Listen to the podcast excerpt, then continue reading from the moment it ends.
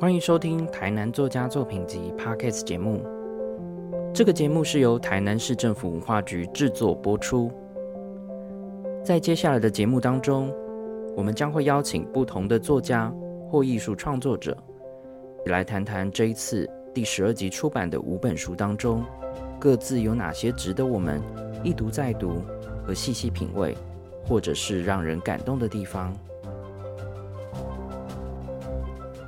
嗨，大家好，我是节目的主持人，原花文库的馆长廷章。在这一集的节目里，我们邀请到的是作家陈荣生老师，来跟大家聊聊郭桂林老师的短篇小说集《窃笑的愤怒鸟》。大家好，我是荣生，很荣幸能够来聊这本《窃笑的愤怒鸟》。这个书名其实很可爱。对，愤怒鸟其实应该有一段时间了，但但是它在它在小孩子的文化层里面，它是一个非常大家看到就知道这是什么这样。对，因为他们的表情跟那个动作都非常的逗趣跟好笑这样。因为我跟郭老师其实认识很多年，我之前还在郭老师的画室，我还跟他呃一起合开了写作班，就是我在、呃、南瀛文学奖的时代我们就认识了。那我一直知道他一直非常认真的在做创作跟那个写作的这部分、嗯、那后来我们我们比较熟识之后，问我说愿不愿意过去那边开课这样，所以我们有一段时间我们是工作上的伙伴，然后 每, 每个礼拜都会见面这样子。对，哇，那这一次读到老师这几篇小说，我在读的时候家人都觉得说，哎、欸，你为什么一直在傻笑，在在在读这个平板上面的那个稿子这样。我就觉得说，因为他描述的很多场景从美术教育的工作室里面去去出发的，所以他很多他把很多教学上的经验，我是、嗯、啊，他在那个教室里面，或者是甚至是那个便利商店，因为他那个教室的楼下就是 Eleven， 嗯，所以他会把很多这个生活经验，然后去融入到他的创作里面。我觉得这也是非常厉害的一点，这样就是像我我就我就没有办法去写我我自己教学的那个学生。他那边的那个家长跟孩子都非常的优秀啦，对，嗯嗯。第一篇想聊的就是那个《窃笑的愤怒鸟》这一篇，然后因为其实是我觉得这一篇里面讲了很多关于，其实我自己整本读下来，发现每一篇里面都有提到，呃，虽然是刚有提到像是创作的教学的过程，但里面也有一个是在创作的人好像都有不同的病症，对。这其实也算是反映到我有接触过的一些朋友有创作天分的，对啊，所以我觉得读完感触还蛮多。那愤怒鸟我觉得是在讲情绪，其实还蛮多，很生活啊，就被怀疑啊等等，这个真的很是很常常会发生。对，而且我我觉得这 一, 这一篇在这一本作品当中，它比较特别的一点是它采用了一个郭老师会他比较不熟悉的一个视角人称，他采用了一个第一人称的，但是他是一个男孩子，是一个男性的一个可能是大夜班或是对一个那个那个少年的一个、嗯、一个一个身份，对。那他借由这个少年身份去描写，其实他算是很熟悉的一个那个便利商店的一个作业的内容。我们发现这里面有很多。其实是跟便利有关，会遇到窃盗，然后他们可能会统计过、呃、在便利商店会会去顺手牵羊的年龄层都是老人跟小孩这样。他也许他这这个东西是他来自于他们真实的那个工作的经验这样子，对。但呃，很特别是老师采用了一个不同的视角去进入到少年的内心，那去探索在这样一个被误解而成长，那心中一直带着这样的一个芥蒂，这样的一个伤痕的一个少女，他遇到同样的这个情况的时候，他会采取什么样的一个姿态，或是什么样的解决方案去化解他所面对的这样的一个困境。那、呃、就是因为这个这个这个大夜班的这个便利商店，可能以前小时候可能被误解过，有偷东西，好或者怎么样，但实际上是没有。没有做这件事情，可是因为在那个时候没有没有人愿意听他的解释，所以他他的他的非常深的教训，好，所以在他之后反而造成他在在内心上面非常痛恨顺手牵羊的顺手牵羊的人这样，所以他实际上去遇到这个孩子的时候，两个人有一种情绪上的觉得冲突，其实是少年小说当中很珍贵的一个很很特别的一个一个一个一个桥段，就是其实少年小说一个很重要的很重要的一个功能，就是我们知道成长并不会是一帆风顺的，成长当中会会磕磕碰碰，会得到会得到很多挫折，会得到很多伤痛，但如何去引导少年度过的这些磕碰这些挑战这样，我觉得这是少年小说一个很重要的功能，好，或者是一个很重要的任务。那我觉得这一篇它其实是真的有去达到这一层的任务，这是对，这是一个很棒的少年小说，它进入你的内心。那甚至我觉得每一个成人心中都带有一个少年时期的伤痛或是一个伤痕，那这一篇文章也是在告诉大家说，诶，你如何要去用一个方式去理解同理、呃、因为这少年也就是我们自己，透过这样的过程当中去达到自我疗愈的一个一个 结, 结论这样。好，尤尤其是嗯，像顺着刚刚陈老师提到的，在这篇短篇的收尾的部分，我觉得自己经历过前面那一那一些很像闹剧般的情节之后，我觉得就在最后面很简短部分，很快就得到一些缓解。我我其实有有有稍微猜到，前面稍微有猜到，就是一定就是那种家里面功课很好的孩子偷的这样，因为就是常常会常常会有这样的一个一个一个一个结论这样，还是会稍微有点落入二元化的。对错的辩就是还是难免，但是它提供了我们一个思考的方向，就是说诶，即使我们也许很早就知道自己并没有错，自己是清白的，在这个过程当中我们要不要选择放下又是另外一个课题这样。那我觉得这篇文章当中也有一个很重要的课题，就是你要不要放下这个情绪，大家都把情绪抓在手中，那到最后其实没有办法处理任何事情，大家都是在情绪碰撞而已，但真正放下的那一方才有办法去去提起更重要的问题，就是脱序行为的真正的本质这样。对，所以我其实觉得我很喜欢这一篇，也是在讲说哎，他最后情绪是真的就是这样松手放下了，那放下之后一切就变得很顺，整个过去纠结在心里或压在心头上的东西突然就拿开了。对，而且其实其实它也呼应那个呼应这个愤怒鸟的主题这样，就是因为愤怒鸟总是这样气呼呼的这样，对，或者然后就是发射出去要去攻击敌人这样。每一个人在少年时期或是在儿童时期都会经历过这样愤怒鸟的阶段这样，总是把所有的一切当成敌人这样，那最后会找到自己跟跟社会跟众人的那个和平相处之道。那另外一篇嗯，我自己比较有感的是画虎的那一篇、嗯、其实因为我以前也教书有一阵子，所以当老师里面有很多文章提到在跟学生之间的相处，像这一篇第一段就有一句说学生就是修炼导师，都是从学生的一些反馈他的情绪然后遇到的问题慢慢去思考到说，呃，我应该用什么样的心态、语气或者是做法，才比较能够真正去是他们的疑惑。有时候可能他不是问，对，呃，没有答案。对，那就像我在教写作，那很多、嗯、我听过很多很多那个教育现场的老师，尤其是教写作的老师都说啊，就是上辈子杀人，就是上辈子杀错人才会来教作文这样，就是会。导入一个因果论，好像是学生的学生的麻烦是老师的人生课题这件事、嗯、那其实我觉得这当然是一个观点，但是我觉得在郭老师的这篇文章当中他其实有提到，他其实一开始在这个作者的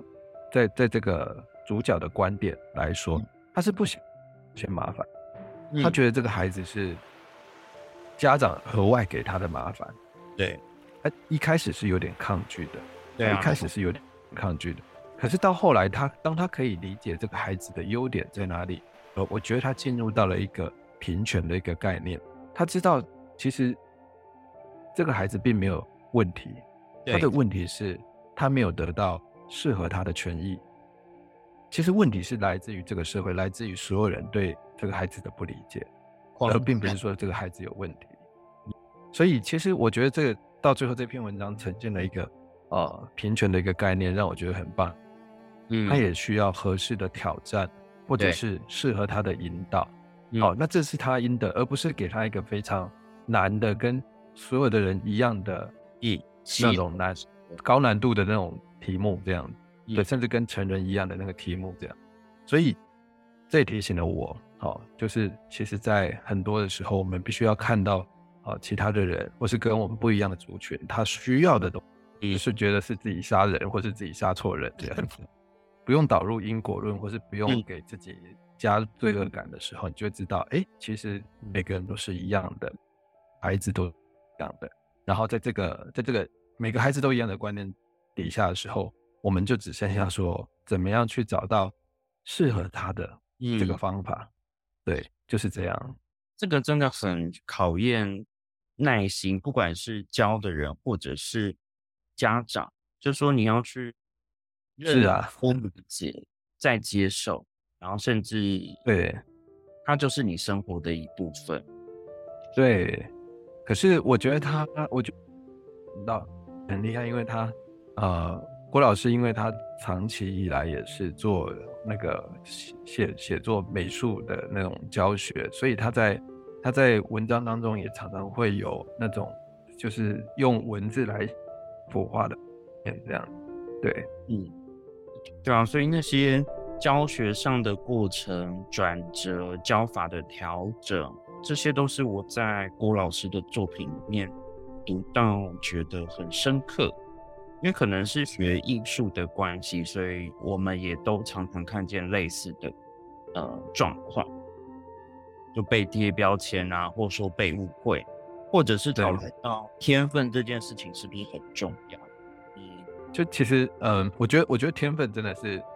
很难讲哎、欸，就是天分这种东西，像我我从小到大做任何事情都没有被夸赞过有天分。说真的，就连我写作，大家也不觉得做有天分。我自己觉得说哎、欸，我好像我好像可以写，或是我好像可以讲故事或者怎么样，但是我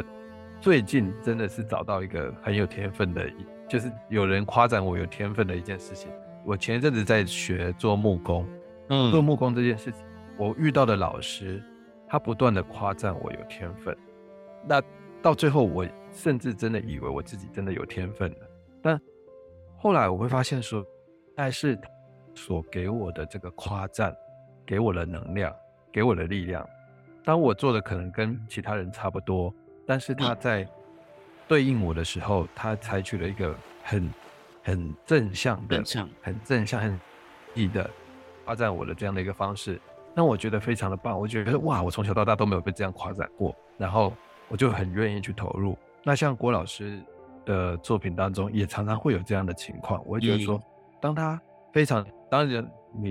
学生的作品啊，你画这样很丑啊这样，那学生就会崩溃的这样、嗯、但是当你开始有正向的正向的给他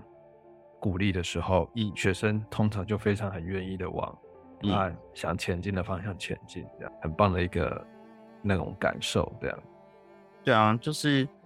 里面有很多我觉得是新的教学想法跟旧的教法的转换，比如说他可能都是在自己的画室，或者是说嗯，不是很一般学校的美术课的场景，但是他就会有一些像以前可能送去学才艺啊，然后爸妈就会觉得说你一定要呃拿到什么奖，比赛要怎么样，那很多老师就会依照的奖项的需求去培养那种专门去得奖的学生。可是在郭老师的作品里面就会变成说它比较像是去激发甚至引导出或找出每个学生的特色。那我我觉得这跟这跟他自己也从事写作也有很大的关系，因为他可能知道说哎、欸，我比如说我们要去参加不同的文学奖，他可能会跟文友啊会做做一些做一些那种那种作品上面的那种那种技巧上面的讨论这样。那技巧上面是一回事，是到最后还是会回归到作品跟作者本身的这个关系。你、嗯呃、一个一个创作者，你的内心有多丰富，你的作品就会呈现多丰富的色彩或是层次。其实像郭老师，就我所知，他也非常认真的在充实他的生活。他除了教学之外，其实像在疫情之前，他也很常出国旅游，然后他会到全世界各地去增广见闻。他人也非常的和善，那广就是结交很多我们这个写作圈的写作朋友这样。那在在这方面，我觉得他真的是一个非常呃广结善缘，而且也很接纳新的不同的挑战的一个老师这样。对啊，像老师提供的那个作者照片，其实就是在他旅游在国外旅游的照片。哦，真的哦，他他之前真的很常旅游，之前很喜欢，常会交换一些旅游的那个心得这样。其实我很羡慕他的生活，因为呃，他跟家人一起住，然后他可以做自己喜欢做的事情。虽然虽然他写的教学像那种好像很累，然后会遇到一些遇到一些家长或是一些学生会很累这样，但是其实我觉得这是做自己喜欢做的事情是非常棒的这样。嗯、那追求你的艺术成就，这是这是很棒的人生的。对，这样。呃，我其实也是很喜欢画。那其他篇我有的在在其他的文学奖的作品当作品集当中也有看过这样。嗯、然后那我觉得其实很很好玩啊，我觉得读他的作品好像真的就是在看到他在教学现场，然后会会去做很多跟学生有有趣的互动。像心妍这一篇我也觉得非常，他在在讲哎也是讲特殊的特殊的那个状况，就是手、嗯、手部会萎缩的，经历过经历过伤痛之后，然后如何去重新借由艺术的力量去爬起来这样子。那这些作品会有这样的类似的共同点，就是呃从艺术当中去慢慢找到人生的目标，或是从艺术当中去引导孩子走上正确的方向这样。那我觉得这是他的艺术在他的当中会发挥到的一个很棒的一个面向。对啊，因为里面嗯，他讲到很多关于学画要从什么样开始，怎么样画才是、呃、包括美感这件事、呃、就会有很多不同的意见，然后但是每件事情它其实没有绝对，然后对你用什么样的方式去创作，当然也会有一些派别，或说老师的教法会很要求说你应该就要先比如说学会透视，然后先从素描开始，但有些人就是也许是天分，或说他本来就对于这些媒材的运用是有有有接触过，所以其实很上手。嗯, 嗯，对啊，哇，我觉得要从我觉得他有一种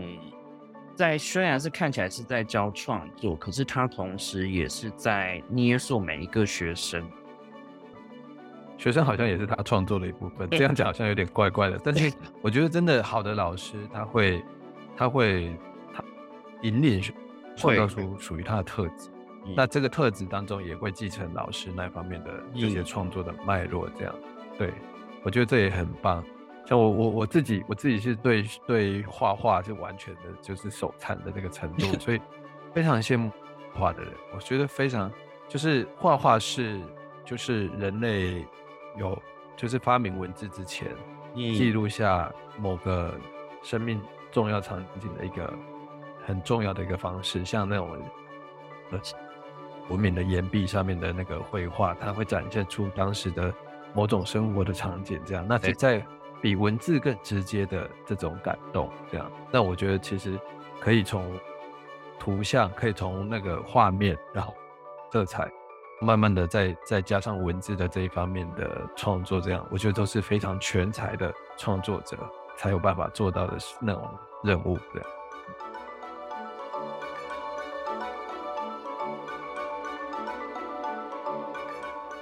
非常感谢陈荣生老师跟我们分享的内容。如果喜欢这一集节目里介绍的书，欢迎大家可以到各大书店通路购买。我们下一集再见喽，拜拜。